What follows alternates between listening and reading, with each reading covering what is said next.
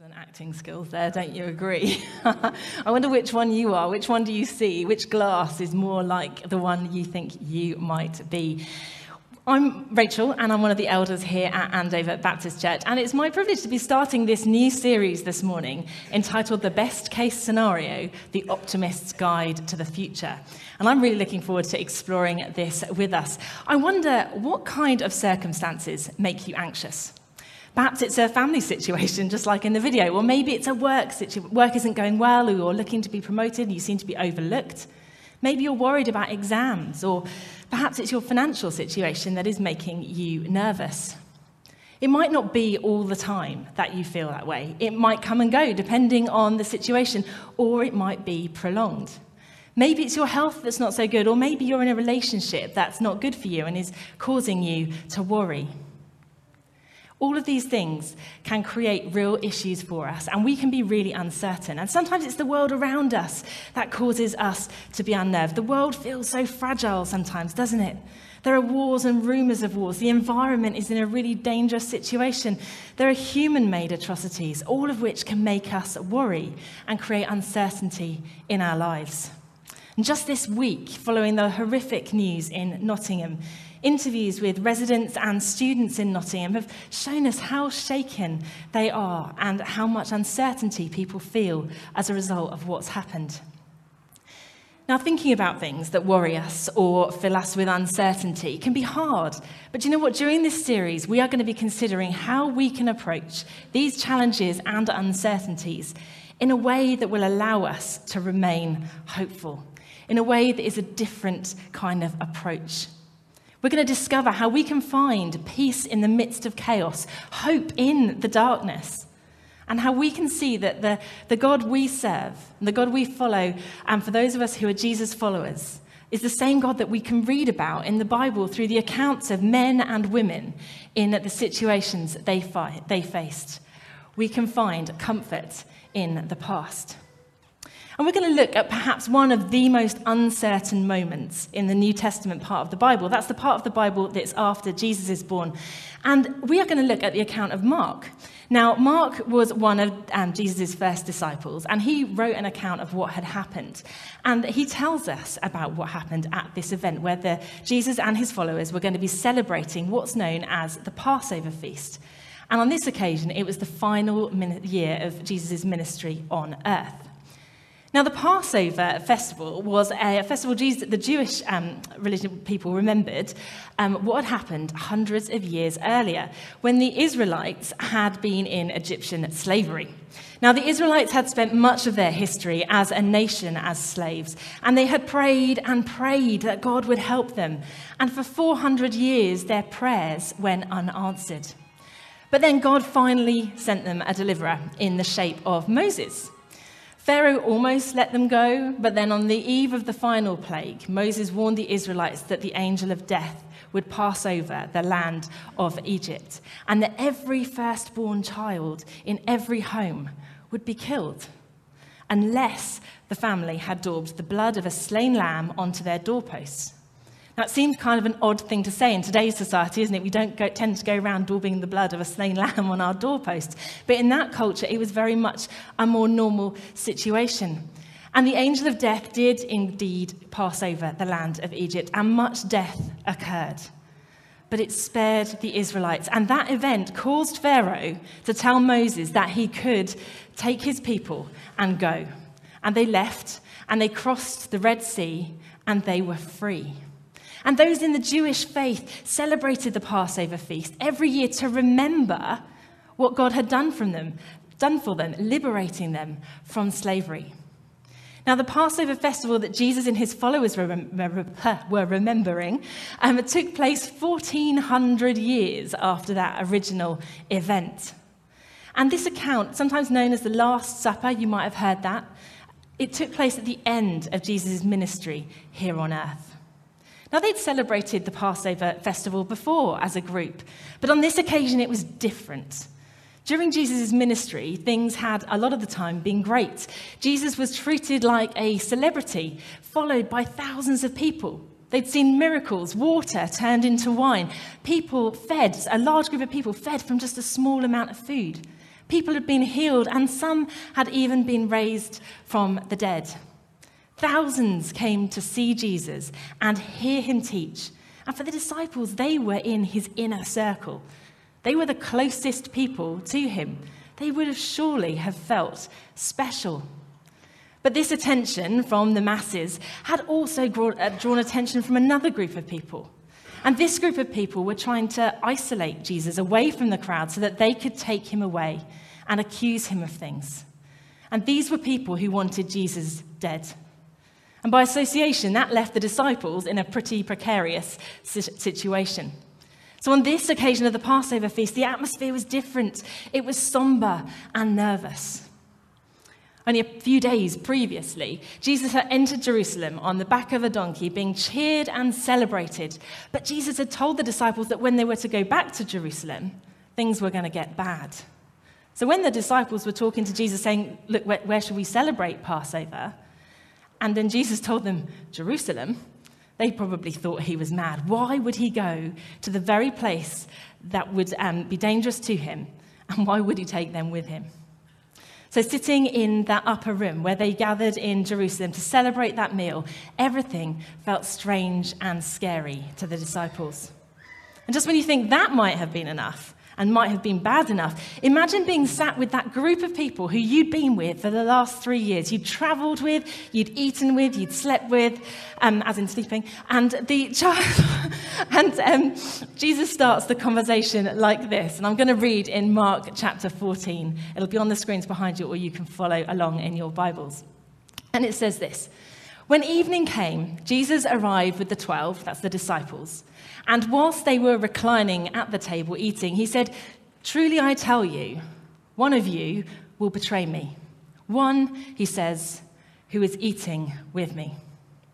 Now, to eat with someone in that culture was much like eating with somebody in our culture. It's like inviting somebody into your home, spending time with them, giving them of your best, and then saying, By the way, I know you're going to betray me.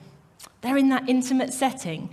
And he, not only is Jesus saying, It's one of you that has chosen to betray me, but you're gathered around this table, knowing that's what you're going to do, whilst we're celebrating the amazing things that God has done for us. And yet you're still going to betray me. It goes on. They were saddened, and one by one they said to him, Surely you don't mean me. It is one of the twelve, he replied, one who dips bread into the bowl with me. The Son of Man will go, that is, things are going to go as God has predicted. The Son of Man will go just as it is written about him. But woe to that man who betrays the Son of Man. It would be better for him if he had not been born. How would you have felt in that moment, in that room with those people? Your leader telling you that he was about to be betrayed by one of your very own group, one of your friends who should have been the closest people to you and Jesus. The disciples must have been stunned and now even more worried about what would happen. Mark's account continues And while they were eating, Jesus took bread, and when he had given thanks, he broke it and he gave it to the disciples. And he said, This is my body that has been broken for you. In other words, he was saying, this, this meal isn't what you think it is. You have been eating the Passover since you were children. But from now on, when you eat it, this is my body. Then he took the cup, and when he had given thanks, he gave it to them. And they all drank from it. And he said, This, this is my blood of the covenant, which is poured out for many. And he foreshadowed what was going to take place hours later when he was nailed to a cross and died in front of their eyes. Remember, at this point, the disciples don't know what's coming. They don't know the end of the story. Imagine experiencing this, not knowing what was to come. And you can read on through the chapter in, in Mark, and he, it gets worse and worse. Jesus tells them that they will desert him. He prays, asks them to keep watch, and they fall asleep. And then Jesus is attacked and captured. It's game over. Their leader is taken away. And at this point, just as Jesus said they would, they all fell away and denied their association to him. And Jesus was killed. What must they have felt about Jesus in those moments? You ask the disciples later when their darkest moment was, perhaps when they had the least amount of hope, I think they might have said something along the lines of this. You know, it's when we gathered around the table that night, when he promised us things were going to get worse, and that one of us would betray him, and all of us would fall away. And then, of course, we all did fall away. And then hours later, we saw him arrested, we saw him tried, and we saw him die. You want to know when the darkest hours were for us? It was those hours when we realized that we had completely wasted our time and God wasn't who he said he was. And then if you ask them, well, when did God do his greatest work? I think they might have said something like this those same hours when it seemed to us that he was doing the least, when it seemed that he was absent, that he was missing, in those darkest, darkest hours, God was doing his greatest work. And those darkest hours when it seemed like he was completely absent, when he was completely inactive, he was actually most active. Because in those darkest hours, it was the epicenter of the salvation of mankind. These would be the hours that for literally thousands of years, people all over the world would look back on and rejoice in God's goodness and grace. But if you asked us in that moment, we would have said it was game over. You know, I think they'd be right. You see, it was at that moment of greatest torment and despair and hopelessness that God defeated death and sin forever. In what seemed like the bleakest of moments, it suddenly became the point at which everything changed. It became the point that we can all have hope, the point that enabled you and I to be able to be made new again and to be able to have eternal life. And you know, this idea of God acting in these moments when he seems to be absent, it's not anything that is new. The Bible is not a book that contains stories of rich, prosperous people, wrinkle free fun that everyone has. Everything's going swimmingly. That's not what the Bible contains stories of. It's about people who live in extraordinary uncertainty. Every single narrative, every single passage or verse that perhaps we go back to and look to now for encouragement, they come from the stories of people who went through trial and difficulty from the, but from the lives of people who discovered that in the midst of uncertainty, God was still certain. In the midst of uncertainty, when you couldn't see God working, they discovered that God was still trustworthy. Think of Joseph, the one with the technicolor coat, not Mary and Joseph and the donkey. You might think that you have issues with your siblings.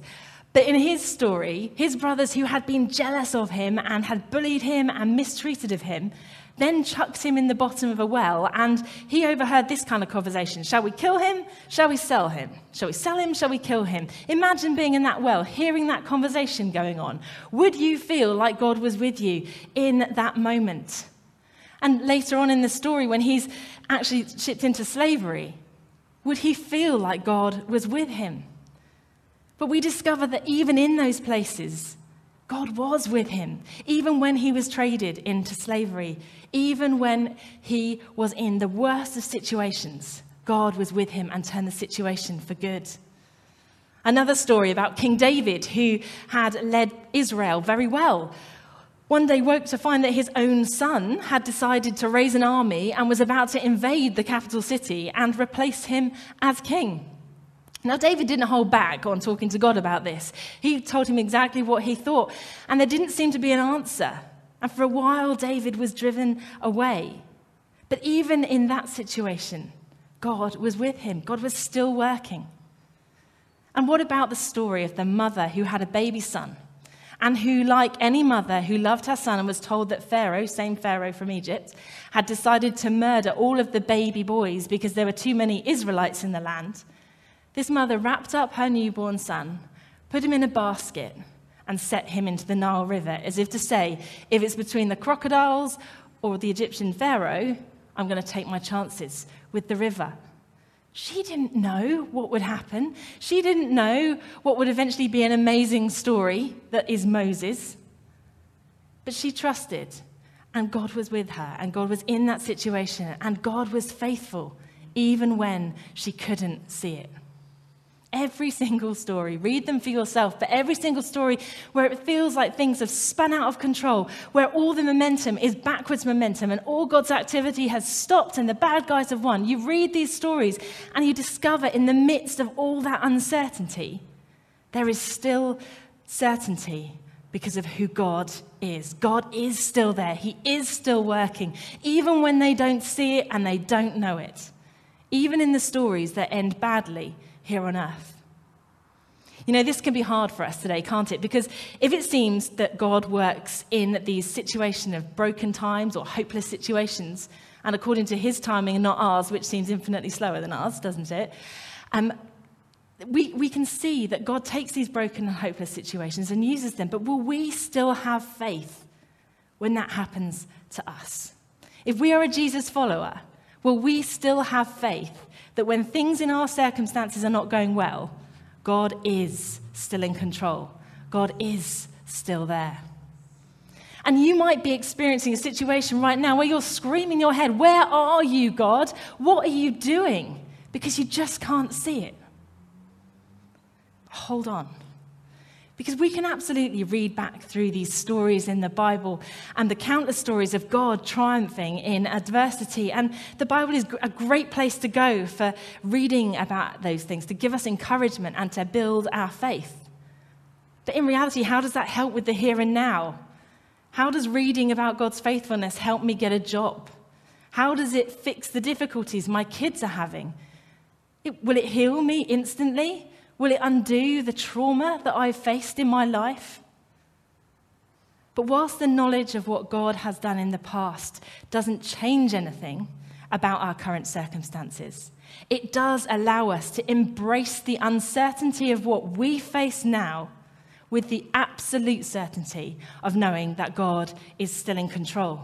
Life may be uncertain, but God is not, and He won't leave us alone. You know, when I've been preparing this talk this week, I have thought a lot about the horrific incident in Nottingham. How would I be able to face, to continue to hope in the face of what has beset those families this week? It's hard, isn't it? It's all very well for me to stand here and say, come on, keep hoping, keep trusting. But when the rubber hits the road, it can be overwhelmingly difficult. But I think it's important to say it is not impossible. There are many testimonies of those people who have faced hardship, even to death, and been able to keep hope. But the only way they've done that is by keeping their eyes fixed on God and doing everything within them to keep eyes fixed on God with the help of the Holy Spirit. And it made me think of people I know who have lived through tragedy and kept that um, hold of their faith. And one of those people is my mum. I checked with her first before sharing, don't worry. Um, my mum was married to a man called Chris, and they had three children together. When my mum was 28 um, and the children were aged four, three, and one, Chris sadly died of cancer, leaving my mum a widow, a widow with the three very small children. My mum was and is a follower of Jesus, and I asked her how she had kept her faith through her grief, and she said this. I kept on asking God, why, why, why, and I didn't get an answer. It was an extraordinarily tough time in my life, but I had good Christian friends who prayed for us, and we prayed too. And just because God didn't answer our prayers in the way that we wanted, when I looked back, I could see that God had been with me through it all. I had a peace which was extraordinary and it seemed that Chris did not suffer as greatly as he was expected to. People asked me how I was so positive both during his illness and after his death. And she says that the only reason was because God was with her. She says, I wasn't positive about the circumstances, but I was positive in the circumstances. And when I say it now, it seems easy to say, but the Holy Spirit enabled me to hold on to the certainty of God's promises. You know, we won't understand this side of eternity, why God does some things and why he doesn't intervene in situations in the way that we would want him to or that we would like. But God can most definitely use even the most awful of situations to work things together for good. Just sometimes he takes a while, and sometimes we may not even see it. You might be clinging on to this hope by your fingertips right now because the things going on in your life might seem so overwhelming. But if you keep clinging on, you'll discover, as we talk more about this in this series, how we can have peace even in the middle of the storm. How we can have joy not in, but sorry, joy in, not for our trials. And how we can have hope in the dark. So, practically, how can we cling on to this hope? And our faith in God? Well, I've come up with four little things. I'm sure there are loads more, and I'm sure lots of you will think of lots of other ones too. Maybe you might share them on the um, ABC community group on Facebook. We, it's great to learn from each other. And um, I'd love to see some of them. So, the, the first one I'm going to go with is number one, talk to God. You know what? We can be really honest about how we are feeling. We don't have to hold back. We can tell God exactly how it is. He knows anyway. It's not going to be a shock. Talk to Him. Tell Him how you are feeling. You can be real. And ask Him to help you have His perspective on things. I don't know about you, but when I'm in the middle of a sticky situation, uh, it's kind of like right in front of my face. I can't see anything else going on because it's front and center. But God's perspective is further back. God can see everything else that's working together. And when we have that godly perspective, it helps us to work through things. We don't have to be fine about the situations that we are in, but we can get that God perspective on a situation. We've just done a whole series, haven't we, on the Holy Spirit. And um, you can catch up on those series online as well. And the Holy Spirit is our helper. And as Chris demonstrated last week with his sleeping bag, you get given a gift and don't use it, it's not going to help you. we have a gift. If you are a Jesus follower, you accept him into your life, you can have the help of the Holy Spirit, and the Holy Spirit will help you in these situations. Number two, watch what you fill your mind with. You know, it's good for us to be aware of things that are happening in the world around us, but if we are constantly watching the news and constantly becoming distressed by what we are seeing, it can consume us. If we're looking online at pictures of beautiful people and comparing ourselves badly, we can lose confidence. If we're constantly talking with people who are moaning and grumbling, it will rub off on you. But you read the Bible, spending time thinking about the Word of God, it will be that that consumes you. And the Word of God is life giving and life transforming, and it grows your faith and faithfulness and do things that bring you joy and laughter. God wants us to live life to the full and to enjoy it. Number three, find something that brings you peace. Maybe it's going to a certain place. Maybe it's just a certain chair in your house that you know if you go and sit on, you're just going to have some time out. Maybe it's going to a certain place or going for a walk or doing, doing something that brings you peace. And it can enable you to focus on who God is, enable you to focus on some of those things that we've talked about, so that you can remember that God is in control, even if your circumstances feel totally out of control. And fourthly, find a friend. Now, some of you will have some great friends already who can do this, but if you don't have someone who can speak into your life, who can pray with you and for you, you know what? Having a good friend like that can be a really good way of helping you get perspective, to help you get that God perspective, to help talk with you through your problems so that you can hold on to the hope you have, even when it's difficulty. It's difficult. But there's two things to this. Firstly, you have to be quite intentional about going to find a friend and also pay attention to that friend. Pay attention to that relationship. You know, good friends don't just fall out of the sky. It'd be lovely if they did, but they don't. We work at these relationships. And secondly, it's not a green light just to go and moan at everybody, to go and tell everybody always. A good test for that is to say, are you telling everybody else, sorry, are you telling God about your problems as much as you're moaning to everybody else? So we have a certain hope that is not going to change. It is not going to fade or become obsolete. And for those of us who are Jesus followers, you know, we need to understand that with that hope comes a responsibility. You see, if you are a Jesus follower, you get to carry that hope into your world. It is not something we keep to ourselves. You get to take it into your workplaces, your colleges, your schools. When you meet up with someone for a coffee date, your social meetups, your sports teams. It's important that we don't hold on to it and keep it to ourselves. We can bring hope and light to dark and hopeless situations. You can be the hands and feet of Jesus, coming alongside people in their despair, not to fix their problem, but to bring hope and to walk through their valley with them, even when you are going through a tough time. You see, when you are surrounded by darkness, your light can shine at its brightest, and it brings glory to God. By looking to God in your struggles, you will find His certainty in your uncertainty, and you can bring hope to so many others. And if today you've not yet found that hope in Jesus and you've not experienced that certainty that we can find in God, then you can begin on that journey today. The darkest moment in history for the disciples was the same moment that Jesus died for each and every one of us to make a way back to fix the relationship between us and God. And if you want Jesus to be your Savior, we would love to help you do that and to support you as you begin to understand what a firm foundation He can give you. So I want to pray for us all now. Father God, you know every detail about the situations that we face. You know those tricky moments that we are going through.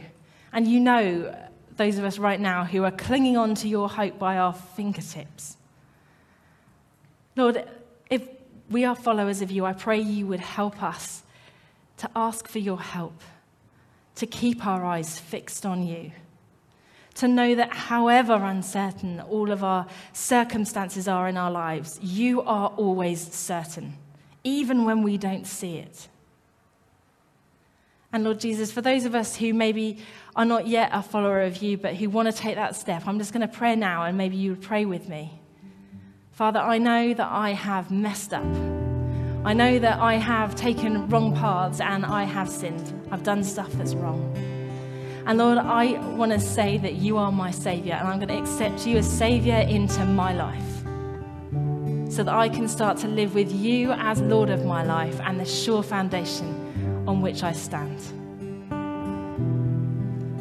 Lord, I pray your Holy Spirit would now just come into this room, speak to each of us, speak to those of us who are watching online. Be really clear where it is that we need to realign our focus. Be really clear where it is that we need to take a next step to, to get our things in, in a place where we can hold on to that hope. Jesus' name we pray.